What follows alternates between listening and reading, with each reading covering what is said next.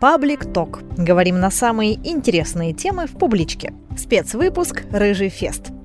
Всем здравствуйте, Янис, добрый день. Здравствуйте.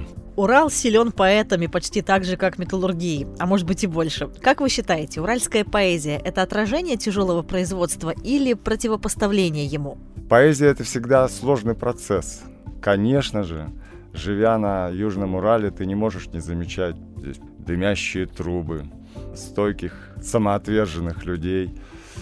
Ты не можешь не замечать красот природы, замечательных наших озер и гор. Но дело в том, что поэзия всегда отражает нашу жизнь не напрямую, а как бы по касательной.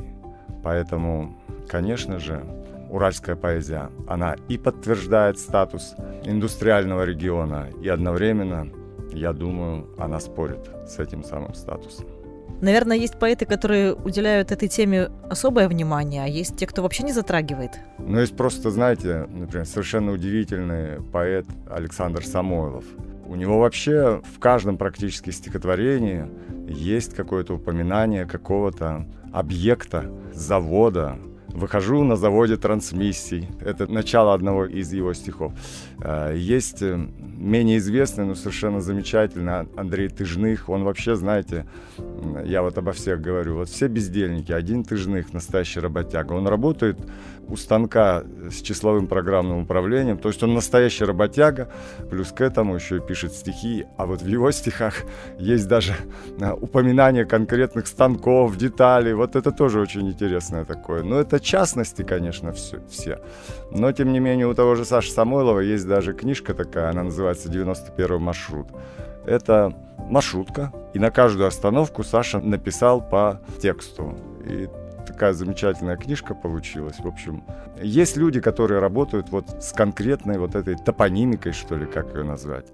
В Уральском поэтическом треугольнике Екатеринбург, Пермь, Челябинск какое место занимаем мы? Как можно охарактеризовать наш челябинский угол? Чем мы особенно хороши?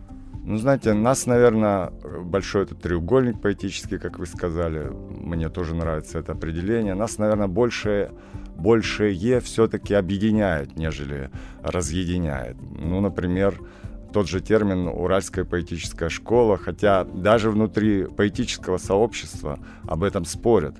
А, до сих пор, есть такая школа или нет такой школы, а ученые только, я так понимаю, подбираются к тому, чтобы описать это самое явление. А, Челябинск занимает достойное место, я скажу так. Конечно, в Екатеринбурге поэтов больше.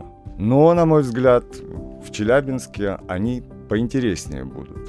Начнем с того, что, например, Э, никакому Екатеринбургу и не снилось. Присутствие в нем выдающегося поэта современности Виталия Олеговича Кальпиди.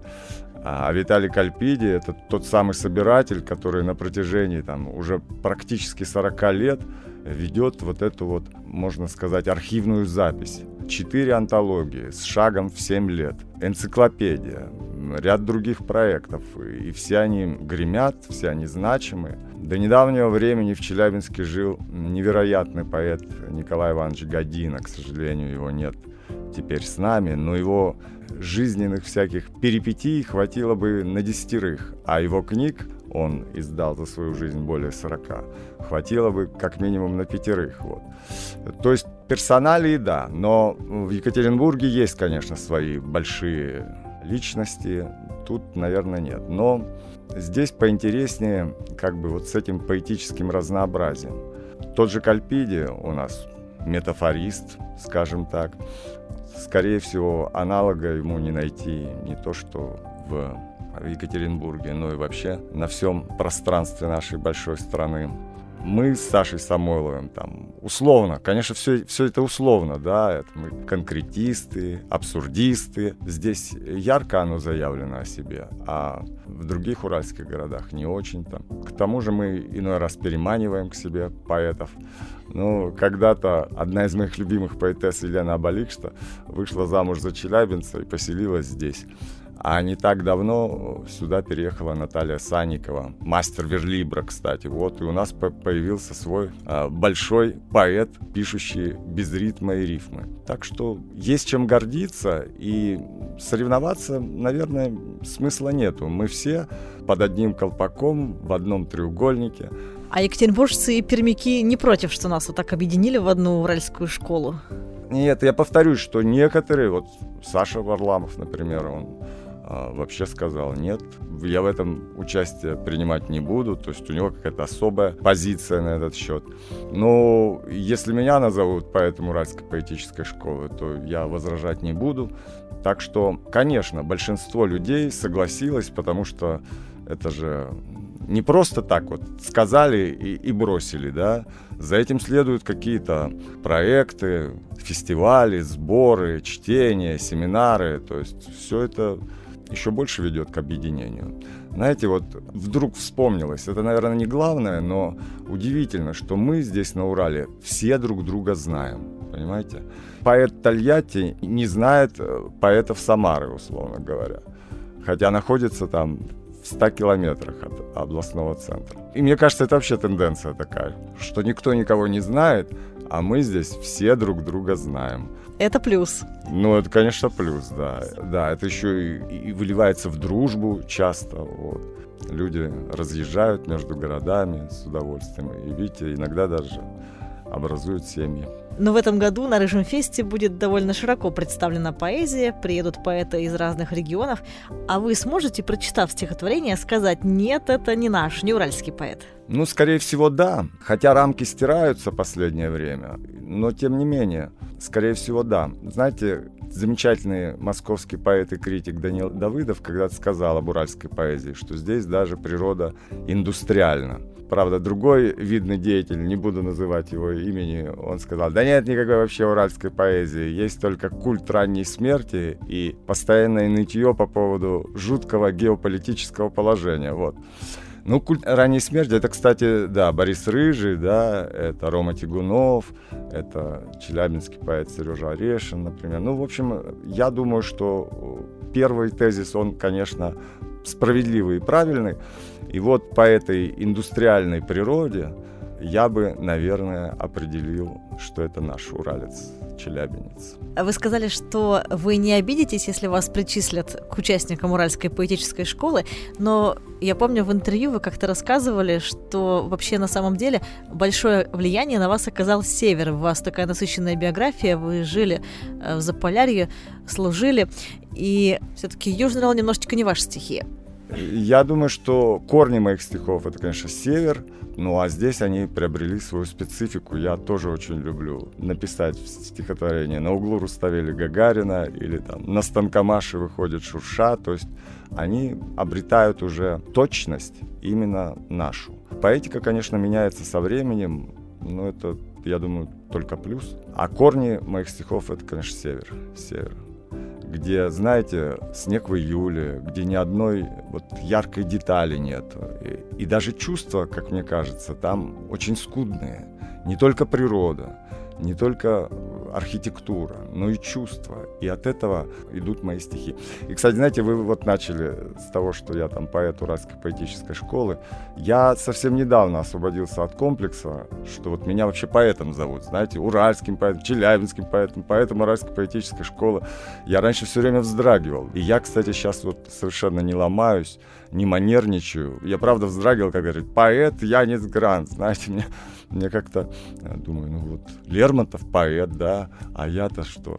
Вот. Ну, поскольку все вокруг э, не стесняются обзывать меня поэтом, то и я перестал стесняться. Вот вы знаете, я сейчас читаю книгу одного из наших хедлайнеров, э, хедлайнеров нашего фестиваля «Рыжий фест», Евгения Чижова. Книга называется «Перевод с подстрочника». И он пишет в этой книге о поэте-президенте. Его стихи ложатся в основу законов, но это происходит в выдуманной стране. А если порассуждать, вот как вам кажется, такое вообще в жизни возможно? И вообще дать власть поэту, что это значит? Хорошо ли это для поэта и для общества тоже? Вы знаете, как всякий эксперимент, наверное, это имеет право на жизнь. Ну, во-первых, я хочу напомнить, что по-моему, Вацлав Гавел, он, конечно, не по-моему, а точно, он, конечно, не был поэтом, но он был знаменитейшим и большим драматургом. Он был президентом Чехословакии, например. То есть раз. Гаврила Державин, это наши древние времена, он был, по-моему, статс-секретарем, а это, извините меня, я могу что-то путать, но, наверное, не слишком. Это премьер-министр при царе, понимаете? Кстати, и Пушкин был на государственной службе, и Тютчев, почему-то вспоминается Чингис Айтматов, который был высоким дипломатом, который тоже, кстати, стихов не писал, но тем не менее. В общем, случаи такие бывают. Вот. Но, знаете, почему-то я думаю, что это был бы плохой поэт. Или плохой президент. Э, лучше бы он был плохим поэтом, но хорошим президентом. Потому что, ну что, ну стишки пописывают все, в общем-то, более или менее. Пусть бы черкал себе в блокнотик, но умело руководил страной. Все-таки, наверное, это трудно совместимые вещи. Но всегда бывают исключения из правил. Почему бы и нет? В 60-е годы поэты собирали стадионы. Сегодня некоторым удается собрать концертный зал Чайковского в Москве. Как вы считаете, мы на пути к возвеличиванию поэта или движемся в противоположном направлении? В 2013 году я собрал камерный театр. Там 150 посадочных мест, по-моему. Это очень много. Я даже понять не могу до сих пор, откуда все эти люди там взялись. Они сидели там даже на лесенках. И надо сказать, что это приятный момент в жизни поэта. И, наверное, он случается один раз. Потому что, ну, я просто не знаю, какие мне надо административные ресурсы задействовать, чтобы собрать вот такой зал. На самом деле, все идет к тому, что поэзия уже давно стала камерным искусством. Когда поэты собирали стадионы, вероятно, так было надо – у меня своего мнения как-то на этот счет нету, но я в принципе согласен с теми, кто говорит, когда поэзия выходит на какие-то огромные рубежи, на какие-то массы большие почитателей, то это значит э, не все спокойно в датском королевстве. Значит, поэзия берет на себя функцию еще и глотка свободы, да, и ее сразу же больше хотят слышать, видеть и почитать. А сейчас очень такие уютные камерные вечера проходят. Фестивали собирают народ, но это не аншлаги. Мне почему-то кажется, что надо именно так. Что поэзия это все-таки искусство для избранных, и пусть так и будет. Не надо, чтобы президент цитировал Маяковского. Но если сможет, то, конечно, хорошо. Янис, вы автор шести книг стихов и двух прозы. Но поэты и прозаики — это ведь люди разной природы. Вообще слышала мнение, что написание романа начинается с подавления лирического начала в себе. Вы согласны? Знаете, что поэт и прозаик как-то э, на разных полюсах находятся. Я, пожалуй, слышу впервые. Вот я работал журналистом на телевидении в программе «Новости культуры Южный Урал». И вот я там читал, что вот журналистика и поэзия – это действительно такие разные полюса. Там, где журналист скажет там «Я люблю тебя, Родина», там поэт скажет «Все на свете видели мои глаза, но вернулись к вам белые хризантемы».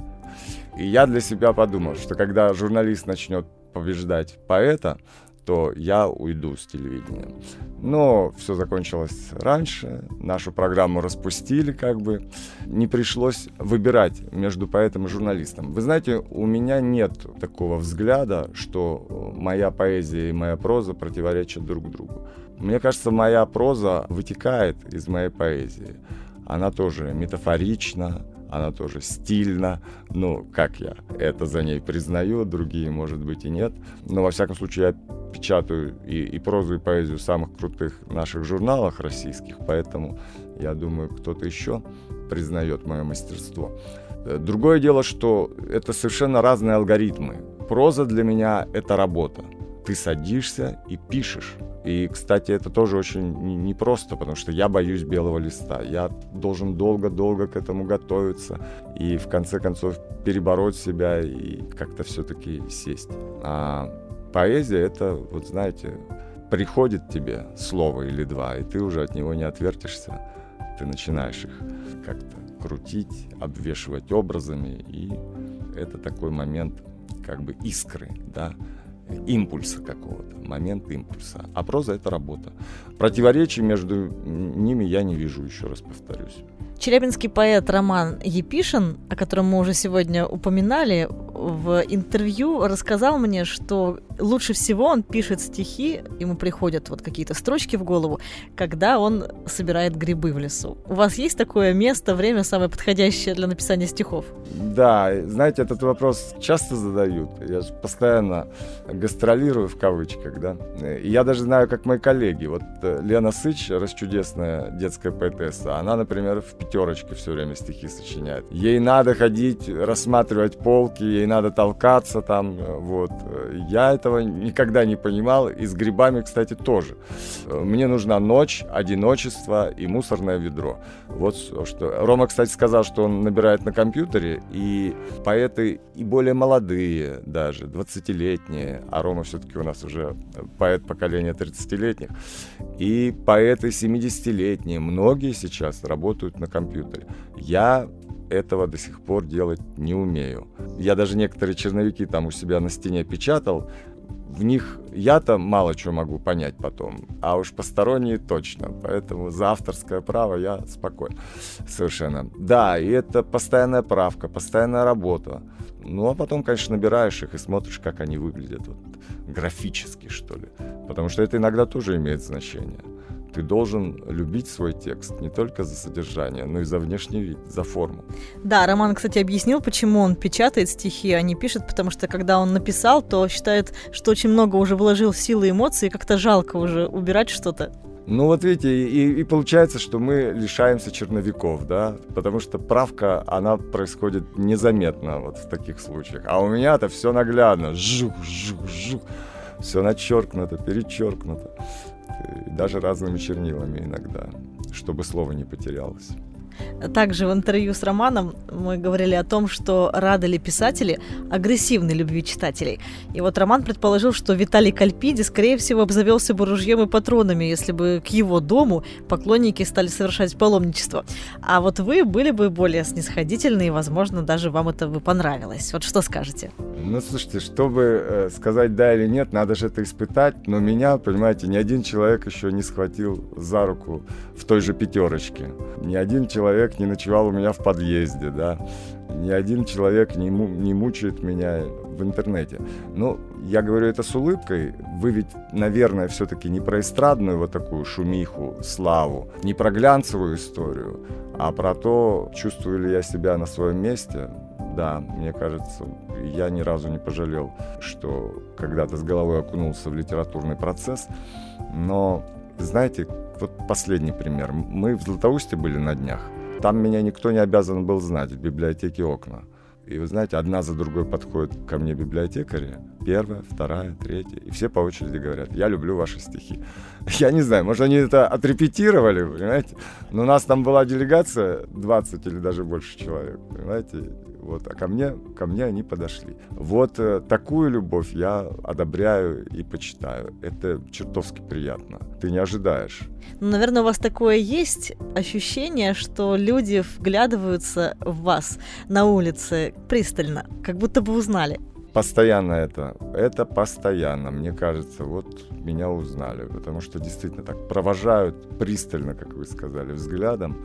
Да. Ну, может быть, это тоже уже как это отблеск звездной болезни, что типа я хожу там, я бы что о себе думаю, а все не так, но может быть и так. Но во всяком случае, знаете, все мои мамы, папы, жены, дети, братья и сестры, они всегда считали, что я занят ерундой, чепухой. И это очень просто объясняется, потому что есть определенная установка, что все поэты умерли 200 лет назад. Там. Если не Пушкин, то уж Лермонтов был последним. А все остальное это как бы, ну, бывает. Без этого тоже никак не обойтись. Но при этом мама там знала несколько моих текстов наизусть. Отец э, записывал передачи новости культуры Южный Урал на кассеты еще. То есть, с одной стороны, они говорят, Фу, Лермонтов нашелся. А с другой стороны, как-то вот ценили то, что у меня такие возможности и такой, наверное, дар. Но вы же еще и переводчик. Да, я этого не скрываю. Я посчитал специально. Перевожу я с восьми языков пока. С восьми? С восьми. Не знаю ни одного. А какие, например? Татарский из российских, например, с белорусского я переводил совершенно уникального поэта-фронтовика Алексея Пысина. А с татарского, например, их классика Аделя Кукуя. Знаете, тут какой у меня секрет? Что подстрочники мне делают самые большие писатели, которые говорят и пишут на том самом языке. Ну, например, переводил я с польского, мне подстрочники делал Сергей Марейна, а я переводил совершенно изумительного поэта Романа Хонета. А переводил с молдавского, например, Аркадия Сучевяну. Ну, тоже не знал я о существовании такого поэта, но вот э, к антологии 18 года нам предложили найти таких поэтов и перевести. Подстрочники для него делал самый видный румынский писатель Лео Бутнару. Янис, а у вас же корни из Латвии, с латышского языка не переводили? Переводил и много перевожу. Меня попросили поработать, скажем так, в составе редакционной коллегии Рижского альманаха. Это толстый такой том, страниц на 500-600. Он выходит ежегодно на русском языке, представляете? И там, конечно, задача такая. И перевести латышей на русский язык, и привлечь русских современных авторов, и прозаиков, и поэтов, и даже литературных критиков. В номере, который выйдет по итогам 23 года, там будет моя большая проза, где-то страниц на 50. Написал я цикл коротких рассказов. Они все связаны между собой общими героями. И для этого же тома, для этого альманаха я перевел например, поэтический цикл «Расчудесной Сандры Ратниеца», такая поэтесса латышская, и несколько рассказов. А переводческий труд, он ниже поэтического, как вы считаете? Не, ну я такими категориями не мыслю. Ниже, выше. Я, даже если щи готовлю, понимаете, то я должен сделать их так, чтобы я мог собой гордиться. И никак не хуже. Наверное, можно эти щи сделать лучше, чем я, но ответственнее, чем я, сделать их невозможно. Я также подхожу и к стихам, и к переводам. Если меня хоть одно слово вызывает во мне какие-то сомнения, я буду пахать до посинения. Я буду делать так, чтобы этот текст меня в конечном итоге устроил. Э, другое дело, что переводы — это, конечно, особенная статья, поскольку, условно говоря, как я понимаю, к переводу есть два принципиальных подхода. Либо ты переводишь первоисточник с точностью до мелочи, либо, условно говоря, ты присваиваешь это стихотворение и позволяешь себе некие вольности, переносишь его на нашу землю, делаешь более понятным твоему уральскому читателю. И споры эти не прекращаются никогда, но я, наверное, отношусь ко второй категории. То есть я считаю, что это стихотворение надо присвоить, полюбить его сначала, потом присвоить, сделать его своим и перевести, конечно, не приблизительно, а точно, но как будто бы ты написал это стихотворение сам.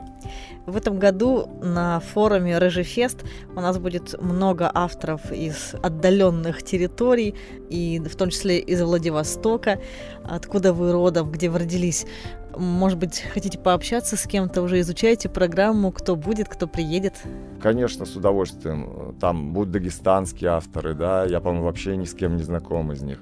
Заочно я знаком с Борисом Бартфельдом и Дмитрием Ворониным, это калининградцы. А почему я их знаю? Потому что они печатаются в Рижском альманахе, вот поскольку они там же поблизости к Латвии, вот, их стараются там тоже печатать. Ну, мы никогда в жизни не виделись, не разговаривали, но вот с ними как раз-таки я надеюсь какое-то время провести. А вообще со всеми буду рад увидеться и с удовольствием поучаствую сам во многих событиях. Но вы будете не только участвовать в событиях, но и вести их. Э, в том числе будете модерировать лабораторию по написанию верлибра. Посетители вашей лаборатории будут писать свободный стих, без заданной рифмы и метрики. Но все-таки на что-то участники эксперимента будут опираться. На что?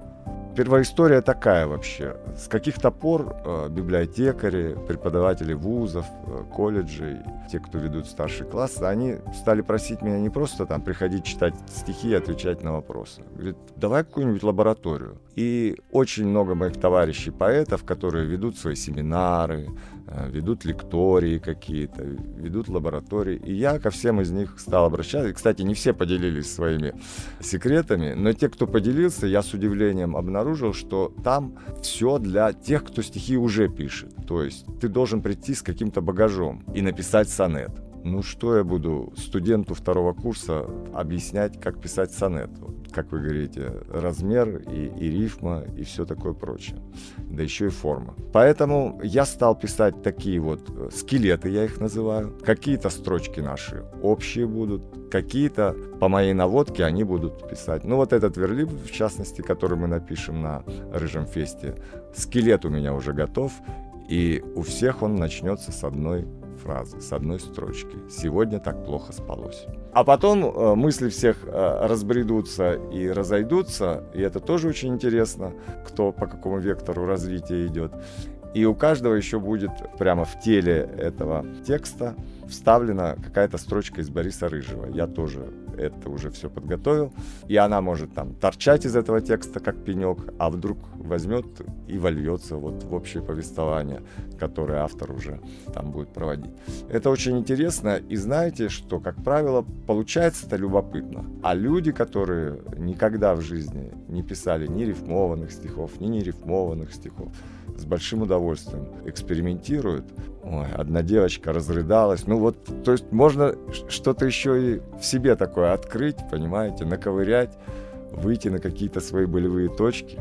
Поэзия, ведь она еще и об этом, что она нас спасает в какой-то момент, потому что мы проговариваем и тем самым освобождаемся. Был и такой случай, да. Разрыдалась. Видимо, задели какие-то тонкие вещи, сама задела даже. Да, сама сформулировала это, и, конечно, с моей подачи, да, я там навожу людей на определенные мысли и слова, но, в общем, человек придумывает все сам.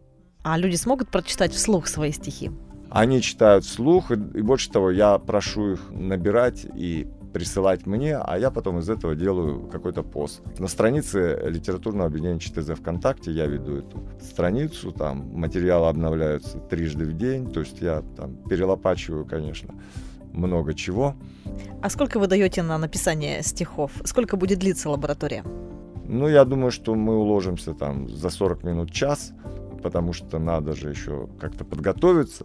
Мы сделаем упражнение, мы напишем синквейн перед этим. Синквейн — это тоже нерифмованное стихотворение, состоящее из пяти строк.